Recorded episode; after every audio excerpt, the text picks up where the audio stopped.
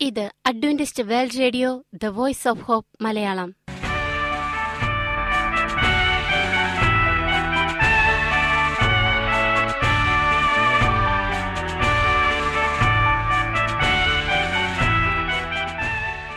നിലയ്ക്കാത്ത ദൈവസ്നേഹത്തിന്റെ ശബ്ദപ്രപഞ്ചത്തിലേക്ക് ഞങ്ങളുടെ എല്ലാ പ്രിയപ്പെട്ട ശ്രോതാക്കൾക്കും സ്വാഗതം.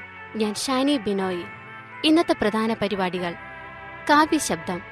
ക്രിസ്തീയ ഭക്തിഗാനങ്ങളുടെയും കവിതകളുടെയും പ്രത്യേക ആസ്വാദന പരിപാടി വചനപ്രത്യാശ തിരുവചന സന്ദേശം. പാസ്റ്റർ ബിനോയ് ജേക്കബ് തിരുവചനത്തിൽ നിന്നും സംസാരിക്കുന്നു. ഇന്നത്തെ പരിപാടി ഒരു മനോഹരമായ ഗാനം കേട്ടുകൊണ്ട് ആരംഭിക്കാം.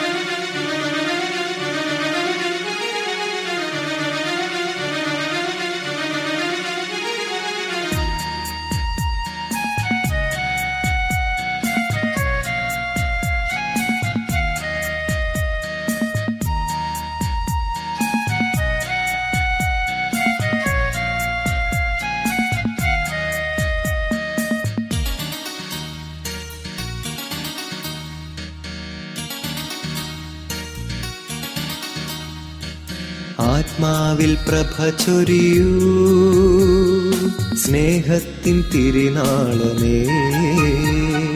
കാരുണ്യത്തിൻ പൊൻദീപമേ. നിറയ്ക്കുക ആത്മാവിൽ.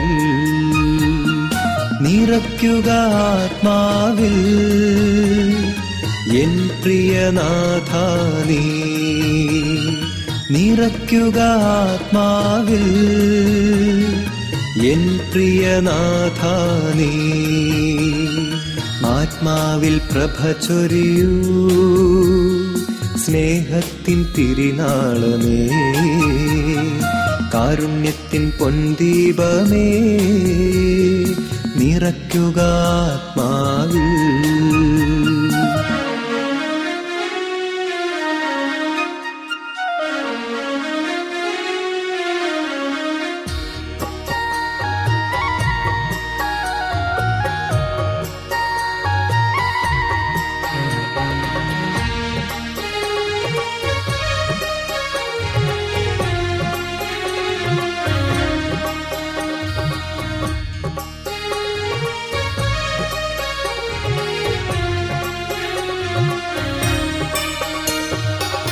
ഏകാന്ത പഥികനായി ഞാൻ അലഞ്ഞിടും നേരം.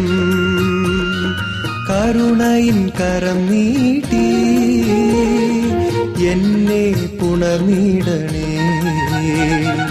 ഏകാന്ത പഥികനായി ഞാൻ അലഞ്ഞിടും നേരം.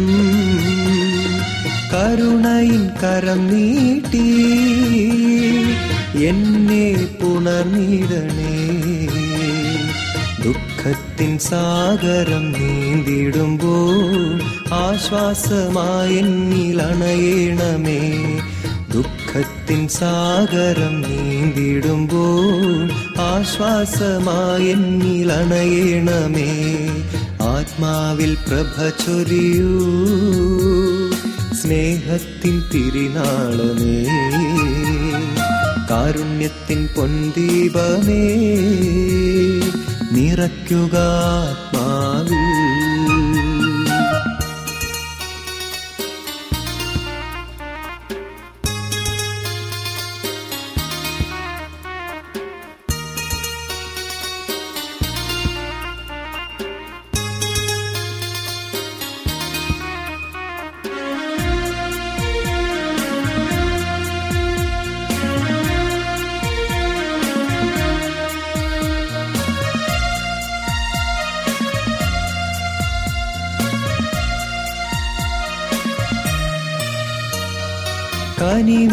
കരങ്ങളെന്നും നീട്ടുക എന്നേരെ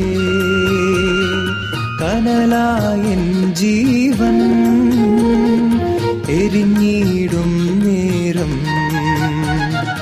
കനിവിൻ കരങ്ങളെന്നും നീട്ടുക എന്നേരെ കനലായൻ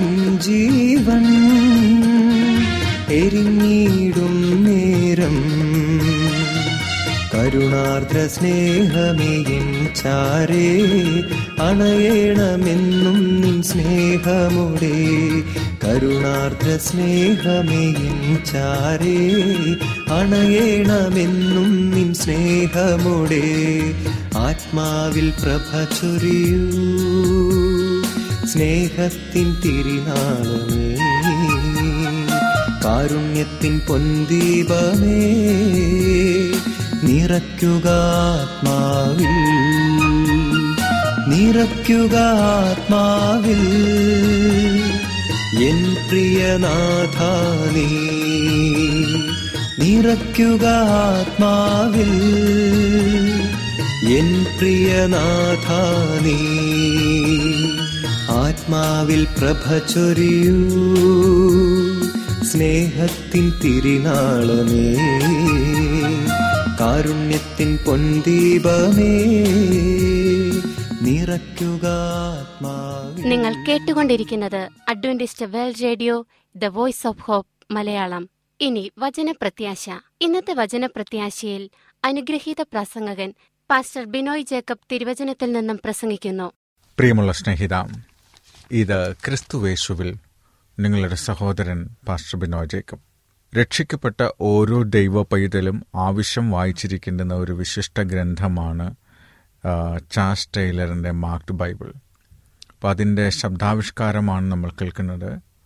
ദൈവവേലയ്ക്ക് വേണ്ടി പ്രതിഷ്ഠിക്കപ്പെട്ട ഒരു യുവാവ് അമ്മയുടെ അച്ഛന്റെയും ആഗ്രഹത്തിന് വിപരീതമായി ഒരു കപ്പൽ ജോലിക്കാരനായി പോകുന്നു. മദ്യപാനവും എന്തെല്ലാം തെറ്റുകൾ ഈ ലോകത്ത് ചെയ്യാമോ അതൊക്കെ ചെയ്തുകൊണ്ടിരുന്ന ഈ ചെറുപ്പക്കാരൻ ഈ കപ്പൽ യാത്രക്കിടയിൽ വെച്ച് മാനസാന്തരപ്പെടുന്നതിന്റെ കാര്യമാണ് കഥയാണിത്. എങ്ങനെയാണ് ദൈവവചനവും അച്ഛനമ്മമാരുടെ ആഗ്രഹവും പ്രാർത്ഥനയും ഒക്കെ ഒരു വ്യക്തിയെ മാനസാന്തരപ്പെടുത്തുന്നത് എന്നതിനുള്ള നല്ല ഉദാഹരണമാണ് ഈ കഥ.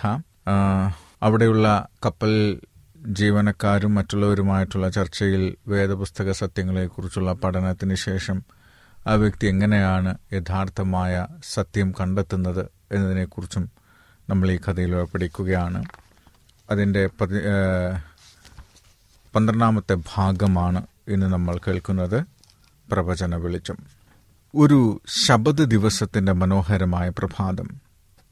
ശ്രീമതി ഗ്രിഗറിയുടെ അത്ഭുതകരമായ രക്ഷപ്പെടൽ കഴിഞ്ഞ് പല ദിവസം കഴിഞ്ഞിരിക്കുന്നു.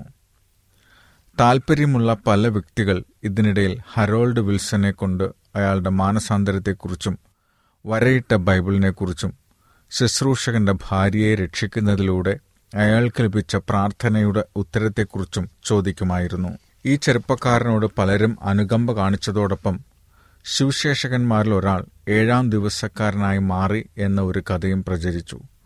എന്നാൽ അത് ശ്രീ മിച്ചൽ ആണോ ഡോക്ടർ സ്പാൾഡിംഗ് ആണോ ശ്രീ ഗ്രിഗറി ആണോ എന്ന് ആർക്കും നിശ്ചയമില്ലായിരുന്നു. ഈ ശാപത്തിന്റെ പ്രഭാതം വരെ ആരും പ്രത്യേകിച്ച് ശ്രദ്ധിക്കാതെ മറ്റുള്ളവരിൽ നിന്നും ഒഴിഞ്ഞു കഴിഞ്ഞിരുന്ന കാഴ്ചയിൽ അഭ്യസ്തവിദ്യനും സംസ്കാര സമ്പന്നനുമായ ഒരു വ്യക്തി ഉണ്ടായിരുന്നു. അദ്ദേഹം കപ്പലിൽ വെച്ച് നടന്ന യാതൊരു യോഗങ്ങളിലും പങ്കെടുത്തിരുന്നില്ല. എപ്പോഴും പഴയ ചില ഗ്രന്ഥങ്ങൾ പരിശോധിച്ചുകൊണ്ട് സമയം കഴിച്ചു. യാത്ര തീരുന്നതിന് മുമ്പ് ഈ മനുഷ്യനുമായി ഒന്ന് പരിചയപ്പെടണം എന്ന് തീരുമാനിച്ച് ശ്രീ ആൻഡേഴ്സൺ പതിവ് പോലെ വായനയിൽ മുഴുകിയിരുന്ന ആ മനുഷ്യന്റെ അടുത്ത് ഉപവിഷ്ടനായി. അദ്ദേഹം ഒരു ക്രിസ്ത്യാനിയാണോ എന്നന്വേഷിച്ചു അതെ ഞാൻ റോമൻ കത്തോലിക്കനാണ് വാസ്തവത്തിലുള്ള ശരിയായ അപ്പോസ്തലിക സഭയുടെ അംഗം എന്ന് അദ്ദേഹം പറഞ്ഞു.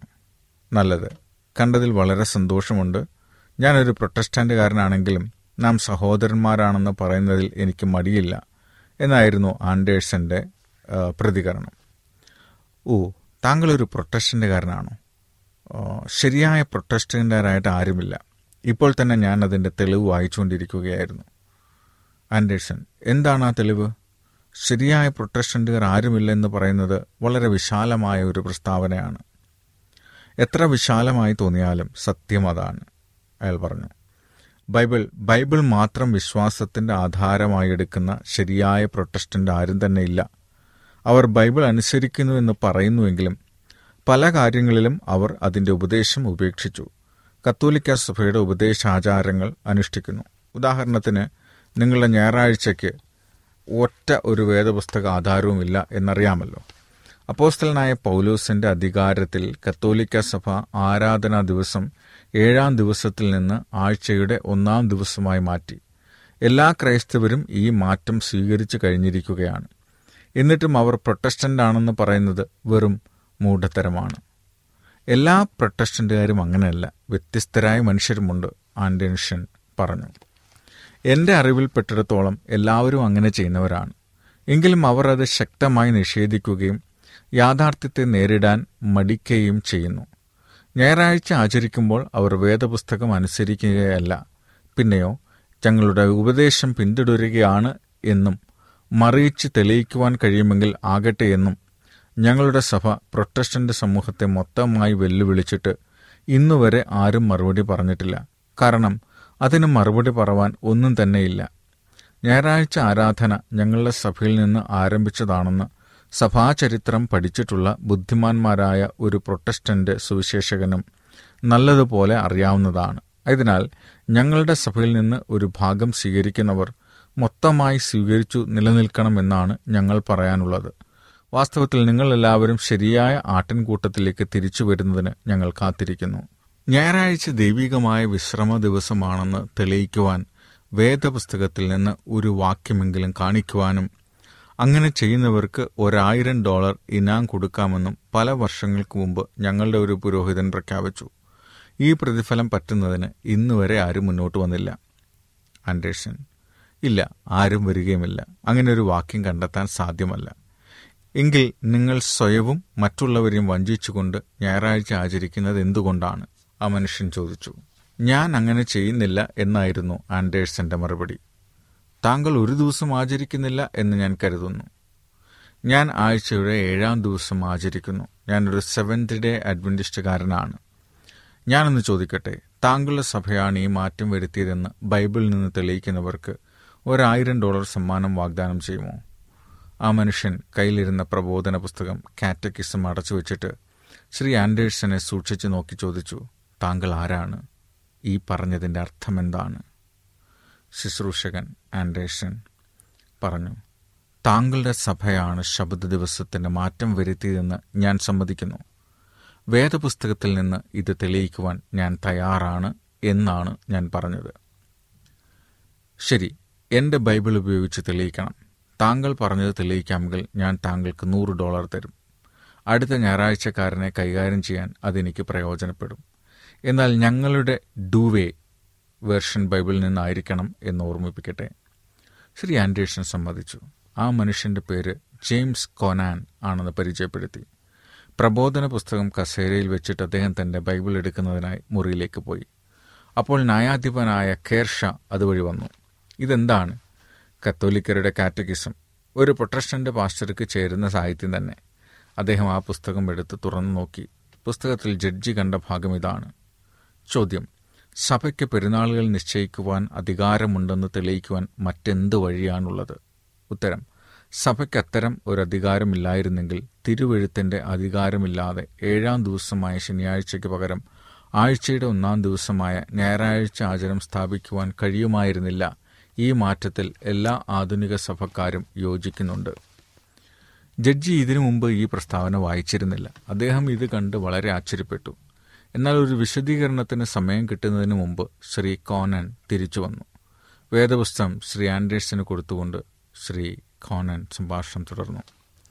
ആൻഡേഴ്സൺ വേദപുസ്തകം പൂർണമായി താങ്കൾ വിശ്വസിക്കുകയും അംഗീകരിക്കുകയും ചെയ്യുന്നുണ്ടോ?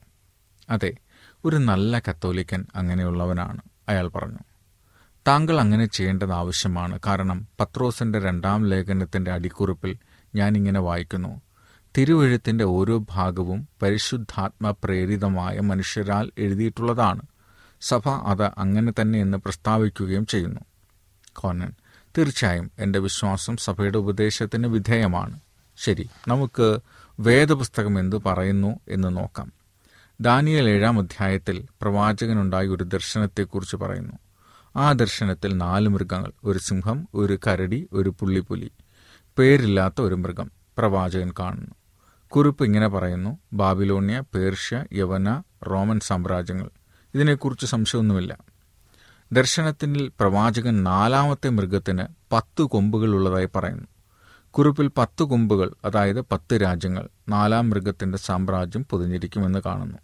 ഇവിടെയും സംശയമൊന്നുമില്ല. കാരണം എ ഡി മുന്നൂറ്റി അൻപത്തി ഒന്നിനും നാനൂറ്റി എഴുപത്തി ആറിനും ഇടയിൽ പടിഞ്ഞാറെ സാമ്രാജ്യം Frank Alamanni Burgundian Suevi Vandal Visigoth Anglo Saxon Lombard Ostrogoth Heruli എന്നിങ്ങനെ ശരിക്കും പത്ത് ഭാഗങ്ങളായി പിരിഞ്ഞു. പത്ത് കൊമ്പുകളെ അഥവാ രാജ്യങ്ങൾ തുടർന്ന് അവരുടെ ഇടയിൽ നിന്ന് ഒരു ചെറിയ കൊമ്പ് മുളച്ചു വന്നു. ആദ്യത്തെ മൂന്ന് കൊമ്പുകൾ അതിന്റെ മുമ്പിൽ നിന്ന് പറഞ്ഞുപോയി. ആ കൊമ്പിൽ മനുഷ്യന്റെ കണ്ണുപോലെ ഒന്നും വമ്പ് പറയുന്ന വായും ദൃശ്യമായി എന്ന് പ്രവാചകൻ പറഞ്ഞിരിക്കുന്നു. എ ഡി നാനൂറ്റി തൊണ്ണൂറ്റി മൂന്നിനും അഞ്ഞൂറ്റി മുപ്പത്തി എട്ടിനും ഇടയ്ക്ക് ഇവിടെ പറഞ്ഞിരിക്കുന്ന മൂന്ന് കൊമ്പുകൾ അല്ലെങ്കിൽ രാജ്യങ്ങൾ പ്രവചനപ്രകാരം പറഞ്ഞുപോയി. അവ ഇറ്റലിയിൽ ഹെറൂലി ആഫ്രിക്കയിൽ വാൻഡൽ റോമിൽ ഓസ്ട്രഗോത്ത് എന്നിവയായിരുന്നു. ശ്രീ കോനാൻ ആ ചരിത്രം എനിക്ക് അറിവുള്ളതാണ് അവരുടെ പ്രത്യേകിച്ച് ഓസ്ട്രഗോത്തിന്റെ ഉപദേശ പിശക് കാരണമാണ് അവർ അവരെ പറിച്ചെറിഞ്ഞതെന്ന് താങ്കൾക്കറിയാമായിരിക്കുമല്ലോ. റോമിലെ ബിഷപ്പാണ് കിഴക്കൻ സാമ്രാജ്യവുമായി ചേർന്ന് നിത്യനഗരം ശുദ്ധി ചെയ്തത്. ആൻഡേഴ്സൺ. താങ്കൾ പറയുന്നത് ശരിയാണ്. മതപരമായ ഒരു വിവാദമാണ് മൂന്ന് രാജ്യങ്ങളിലെ വീഴ്ചയ്ക്ക് കാരണമായത്. അവരുടെ ഉപദേശം അരയൂസുകാരുടേതായിരുന്നു. സഭ അവരെ നിർമൂലമാക്കി. എന്നാൽ അവരെ നിർമൂലമാക്കിയ കൊമ്പിന് വമ്പ് പറയുന്ന ഒരു വായയുണ്ടായിരുന്നു. എട്ടാം വാക്യം ഇരുപത്തിനാലാം വാക്യത്തിൽ ഈ കൊമ്പ് മൂന്ന് രാജ്യങ്ങളെ വീഴിക്കുമെന്ന് പറയുന്നു. തുടർന്ന് പ്രവാചകൻ ഇങ്ങനെ തുടരുന്നു. അവൻ സമയങ്ങളെയും നിയമങ്ങളെയും മാറ്റുവാൻ ശ്രമിക്കും. കാലവും കാലങ്ങളും കാലാംശവും അവർ അവന്റെ കയ്യിലേൽപ്പിക്കപ്പെട്ടിരിക്കും ഇതിന്റെ വിശദാംശങ്ങളെ കടക്കുവാൻ ഞാൻ സമയമെടുക്കുന്നില്ലെങ്കിലും അതിന്റെ ഒടുവിലത്തെ ഭാഗത്തേക്ക് താങ്കളെ ശ്രദ്ധയെ ക്ഷണിക്കട്ടെ. അതായത് സമയത്തെ കുറിക്കുന്ന ഭാഗം. ഒരു കാലം എന്നത് ഒരു വർഷമാണ്. അങ്ങനെ അടിക്കുറിപ്പിലും പറഞ്ഞിരിക്കുന്നു. ഈ പ്രവചനത്തിൽ അതൊരു പ്രവചന വർഷമാണ്. മുന്നൂറ്റി അറുപത് പ്രവചന ദിവസങ്ങൾ. എസ് കെൽ നൂൽ നാലാം അധ്യായം ആറാം പ്രകാരം ഒരു പ്രവചന ദിവസം അക്ഷരീയമായ ഒരു വർഷമാണ്. ഒരു സംവത്സരത്തിന് ഒരു ദിവസം വീതം ഞാൻ നിനക്ക് നിയമിച്ചിരിക്കുന്നു എന്ന് അവിടെ വായിച്ചിരിക്കുന്നു. അപ്പോൾ അങ്ങനെയാണെങ്കിൽ കാലം മുന്നൂറ്റി അറുപത് വർഷം കാലങ്ങൾ എഴുന്നൂറ്റി ഇരുപത് വർഷം അരക്കാലം നൂറ്റി എൺപത് വർഷം അങ്ങനെ ആകെ ആയിരത്തി ഇരുന്നൂറ്റി അറുപത് വർഷം എന്ന് നമുക്ക് കാണാം. വെളിപ്പാട് പന്ത്രണ്ടാം അധ്യായം ആറും പതിനാലും വാക്യങ്ങളിൽ ആയിരത്തി ഇരുന്നൂറ്റി അറുപത് ദിവസങ്ങൾ അല്ലെങ്കിൽ വർഷങ്ങളാണെന്ന് വ്യക്തമാക്കിയിരിക്കുന്നു. വെളിപ്പാട് പതിമൂന്നിന്റെ അഞ്ചിൽ നാൽപ്പത്തിരണ്ട് മാസം യഹൂദ കണക്കനുസരിച്ച് മാസത്തിന് മുപ്പത് ദിവസം എന്ന് പറയുന്നു. അതും അതേ കാലയളവാണ്. സന്തോഷകരമല്ലാത്ത ഒരു നിഗമനത്തിലേക്കാണ് നീങ്ങുന്നതെന്ന് ശ്രീ കോനാന് തോന്നിത്തുടങ്ങിയിരുന്നു. എങ്കിലും ഇത്രയും കാര്യങ്ങൾ അദ്ദേഹം ന്യായമായും സമ്മതിച്ചു.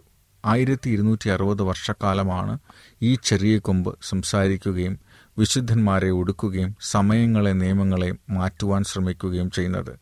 ചരിത്രത്തിൽ അതിന്റെ വാസ്തവം എന്താണെന്ന് നോക്കാം.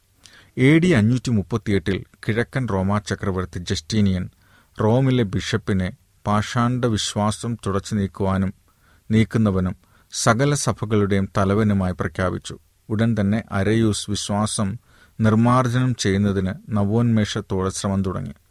അടുത്ത വർഷം വാൻഡൽസിനെ കീഴടക്കി അഞ്ഞൂറ്റി മുപ്പത്തിയെട്ടിൽ ഓസ്ട്രിഗോത്തിനെ പരാജയപ്പെടുത്തി. എ ഡി അഞ്ഞൂറ്റി മുപ്പത്തിയെട്ടിൽ റോമിലെ ബിഷപ്പ് രാജകൽപ്പന പ്രകാരം ആത്മീക ലോകത്തിന്റെ അനിഷേധ്യനായ തലവനായി തീർന്നു. അന്ന് പ്രവചനപ്രകാരമുള്ള തന്റെ വേല ആരംഭിച്ചു. ക്രിസ്താബ്ദം അഞ്ഞൂറ്റി മുപ്പത്തി എട്ട് മുതൽ ആയിരത്തി ഇരുന്നൂറ്റി അറുപത് വർഷം കഴിയുമ്പോൾ നാം എ ഡി ആയിരത്തി എഴുന്നൂറ്റി തൊണ്ണൂറ്റിലെട്ടിലെത്തുന്നു റോമൻ ബിഷപ്പ് നായകനായിരുന്ന സഭയ്ക്ക് ആ വർഷം നിർണായകമായിരുന്നില്ലേ? അന്നാണ് ഫ്രാൻസിന്റെ സൈന്യം സഭയുടെ നായകനെ തടവിലാക്കി കൊണ്ടുപോയത്. ദാനിയൽ പ്രവചനം ദിവസത്തിന് മാറ്റമില്ലാതെ നിറവേറി. ശ്രീ കോനൻ മിസ്റ്റർ ആൻഡേഴ്സൺ കത്തോലിക്ക സഭ അന്തിക്രിസ്തു അല്ലെങ്കിൽ ആന്റി ക്രൈസ്റ്റ് ആണെന്ന് താങ്കൾ തെളിയിക്കാൻ ശ്രമിക്കുകയാണ്. ഞാൻ കേട്ടിട്ടുള്ളതിൽ വെച്ച് ഏറ്റവും മോശമായ കാര്യമാണത്.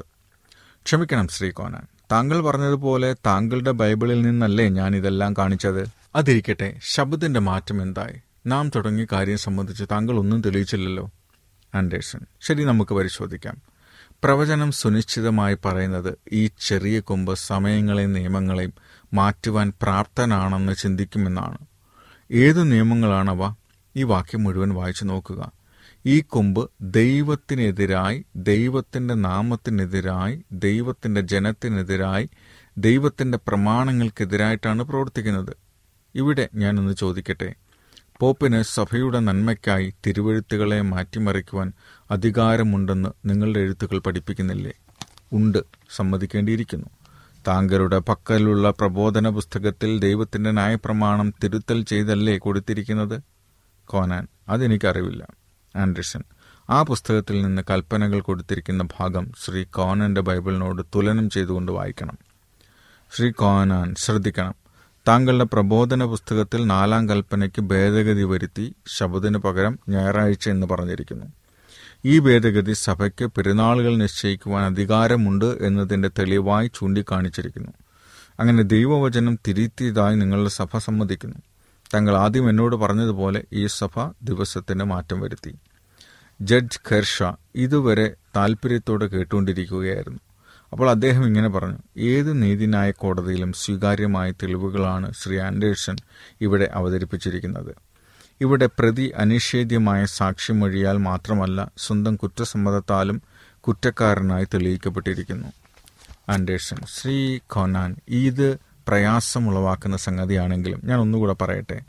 റോമയിലെ സഭ രണ്ട് തെസ്ലോണിക്കിൽ രണ്ടിന്റെ മൂന്ന് നാലിൽ മറ്റൊരു പ്രവചനം കൂടി നിറവേറിയിരിക്കുന്നു. അതിങ്ങനെ വായിക്കുന്നു. ആരും ഏതു വിധേനയും നിങ്ങളെ ചതിക്കരുത്. ആദ്യമേ വിശ്വാസം ത്യാഗം സംഭവിക്കുകയും നാശയോഗ്യനും അധർമ്മമൂർത്തിയുമായവൻ ദേവാലയത്തിൽ ഇരുന്നു കൊണ്ട് ദൈവമെന്ന് നടിച്ച് ദൈവമെന്നോ പൂജാവിഷയം എന്നോ പേരുള്ള സകലത്തിനു മീതെ തന്നെത്താൻ ഉയർത്തുന്ന എതിരാളി അത്രേ. ദൈവത്തിന്റെ ന്യായപ്രമാണത്തിന്റെ ഒരംശം ഭേദഗതി ചെയ്യുന്നതിന് മൂലം പോപ്പ് തന്നെത്താൻ ദൈവത്തിനുപരിയായിരിക്കുകയാണ്. ദൈവത്തിന് മാത്രം യോജിക്കുന്ന നാമധേയങ്ങൾ പോപ്പ് അവകാശപ്പെട്ടിരിക്കുന്നു. ഇവയെല്ലാം ദേവാലയത്തിൽ സഭയിൽ നടക്കുന്നത് ആണ്. അപ്പോൾ ദാനിയിൽ ഏഴിന്റെ ഇരുപത്തിയഞ്ചിന്റെ നിവൃത്തിയായി. യഹോവയുടെ ശബ്ദത്തിന് മാറ്റം വരുത്തിയ ശക്തി റോമസഭയല്ലേ ശ്രീ ആൻഡേഴ്സൺ ഇത് ഭയങ്കരമായിരിക്കുന്നു. പുരോഹിതന്മാർക്ക് ഈ കാര്യങ്ങൾ അറിയാമോ? പ്രിയ സഹോദര പലർക്കും അറിയാം. പുരോഹിതന്മാർക്ക് മാത്രമല്ല പ്രൊട്ടസ്റ്റന്റ് സുവിശേഷകന്മാർക്കും അറിയാം. എന്നിട്ട് അദ്ദേഹം മെഹസ്കേൽ ഇരുപത്തിരണ്ടിന്റെ ഇരുപത്തിയാറ് വായിച്ചു. ശ്രീ കോനാൻ സ്തബ്ധനായിപ്പോയി എങ്കിലും അദ്ദേഹം നീരസപ്പെട്ടില്ല. അദ്ദേഹം സഭയുടെ ഒരു ദൗത്യമായി പോവുകയായിരുന്നു. അദ്ദേഹം അതിനെക്കുറിച്ച് എന്താണ് ഇനി ചെയ്യേണ്ടുന്നത്? ദൈവവേലയ്ക്കായി പ്രതിഷ്ഠിക്കപ്പെട്ട ഒരു മകൻ അമ്മയുടെ ആഗ്രഹങ്ങൾക്ക് വിപരീതമായി ഒരു കപ്പലിൽ ജോലിക്കാരനായി പോയി. മദ്യപാനവും വെറിക്കൂത്തും കുറ്റകൃത്യങ്ങളിലും അകപ്പെട്ടു പോയ ഈ ചെറുപ്പക്കാരനെ തിരിച്ചു കൊണ്ടുവരാനായിട്ട് അമ്മ ഉത്കടമായി ആഗ്രഹിച്ചു. അവരൊരു വേദപുസ്തകം വാങ്ങി അതിൽ പ്രധാനപ്പെട്ട ഭാഗങ്ങൾ വരയിട്ട് അവനറിയാതെ അവന്റെ പെട്ടിക്കുള്ളിൽ വെച്ചിരുന്നു. കാലങ്ങൾ കടന്നുപോയപ്പോൾ പല ജീവിത സാഹചര്യങ്ങൾ ആ മനുഷ്യനെ ദൈവത്തിലേക്ക് അടുപ്പിക്കുന്നത് കാണാം. ഒരു മനുഷ്യ മനസ്സിൽ എങ്ങനെയാണ് പരിശുദ്ധാത്മാവ് പ്രവർത്തിക്കുകയും അവരെ സത്യത്തിലേക്ക് നയിക്കുകയും ചെയ്യുന്നതിന് ഒരു ഉത്തമ ഉദാഹരണമാണ് ഈ കഥ. ശരിക്കും രക്ഷിക്കപ്പെട്ട ഓരോ ദൈവ പൈതലും ആവശ്യം വായിച്ചിരിക്കേണ്ടുന്ന ഒരു വിശിഷ്ട ഗ്രന്ഥമാണ് ചാൾസ് ടൈലറിന്റെ മാർക്ട് ബൈബിൾ. അതിന്റെ മലയാളം ശബ്ദാവിഷ്കാരമാണ് നമ്മൾ കേട്ടുകൊണ്ടിരിക്കുന്നത്. നീണ്ട കപ്പൽ യാത്രയിൽ പരിചയപ്പെട്ട വ്യക്തികളുമായിട്ടുള്ള വേദപുസ്തകപരവും വിശ്വാസപരമായ ചർച്ചയിൽ നിന്ന് യഥാർത്ഥമായ വേദപുസ്തക സത്യത്തിലേക്ക് ആ ചെറുപ്പക്കാരൻ നയിപ്പിക്കപ്പെടുന്നത് നമുക്ക് കാണാം. വളരെ പ്രധാനപ്പെട്ട ഈ ഒരു പഠനയാത്രയിൽ നിങ്ങൾ ഞങ്ങൾക്കൊപ്പം വന്നതിൽ ഒരുപാട് സന്തോഷിക്കുന്നു. തീർച്ചയായിട്ടും അടുത്ത ഭാഗത്തിനായി നമുക്ക് കാത്തിരിക്കാം. ഓരോ വ്യക്തിയും എങ്ങനെയാണ് വേദപുസ്തക സത്യങ്ങൾ സ്പർശിക്കുന്നതിന് ഉള്ള ഏറ്റവും നല്ല ഉദാഹരണമാണ് ഈ കഥകൾ. നമുക്ക് കർത്താവായ യേശു ക്രിസ്തുവിന് വേണ്ടിയിട്ട് നമ്മുടെ ജീവിതത്തെ സമർപ്പിക്കുവാൻ ഇത് ഒരു പ്രേരകമായി തീരും. എങ്ങനെയാണ് മനുഷ്യന്റെ മനസ്സുകളിൽ ദൈവം പ്രവർത്തിക്കുന്നതെന്ന് നമുക്ക് തിരിച്ചറിയാൻ സാധിക്കും. ഇത് എന്റെയും നിങ്ങളുടെയും അനുഭവം കൂടിയാണോ എന്ന് നമുക്ക് പരിശോധിക്കാം. ദൈവത്തിന്റെ വചനം നമ്മുടെ മനസ്സുകളിൽ ക്രിയ ചെയ്യട്ടെ.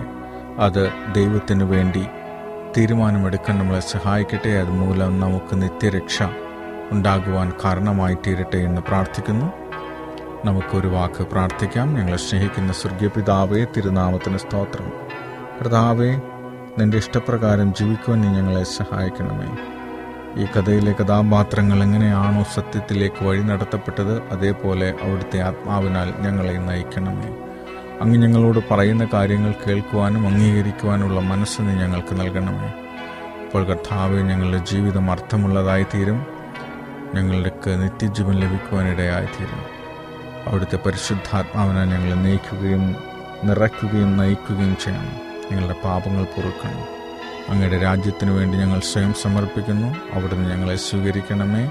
യേശുവിന്റെ നാമത്തിൽ തന്നെ. അമേൻ അമേൻ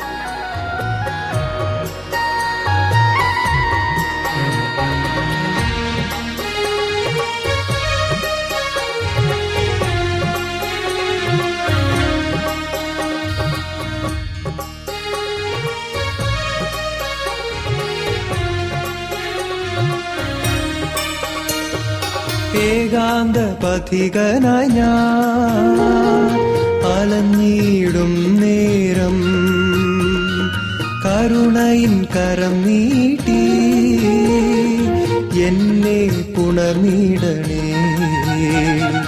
ഏകാന്ത പഥികനായി ഞാൻ അലഞ്ഞിടും നേരം. കരുണയിൻ കരം നീട്ടി എന്നെ പുണർന്നിടണേ ദുഃഖത്തിൻ സാഗരം നീന്തിടുമ്പോൾ ആശ്വാസമായെന്നിലണയണമേ ദുഃഖത്തിൻ സാഗരം നീന്തിടുമ്പോൾ ആശ്വാസമായെന്നിലണയണമേ ആത്മാവിൽ പ്രഭ ചൊരിയൂ. സ്നേഹത്തിൻ തിരിനാളമേ. കാരുണ്യത്തിൻ പൊൻദീപമേ നിറയ്ക്കുക ആത്മാവിൽ. ഈ പരിപാടികളെക്കുറിച്ചുള്ള നിങ്ങളുടെ അഭിപ്രായങ്ങൾ നിർദ്ദേശങ്ങൾ അനുഭവ സാക്ഷ്യങ്ങൾ നിങ്ങളുടെ പ്രത്യേക പ്രാർത്ഥന ആവശ്യങ്ങൾ എന്നിവ ഞങ്ങൾക്ക് എഴുതുക. നിങ്ങൾക്ക് വേണ്ടി പ്രത്യേകം പ്രാർത്ഥിക്കുന്നതാണ് ഞങ്ങളുടെ പുസ്തകങ്ങൾ സീഡികൾ ബൈബിൾ ആരോഗ്യ പാഠങ്ങൾ എന്നിവ തപാലിൽ നിങ്ങൾക്ക് ലഭിക്കുന്നതിനും ഞങ്ങൾക്ക് എഴുതുക.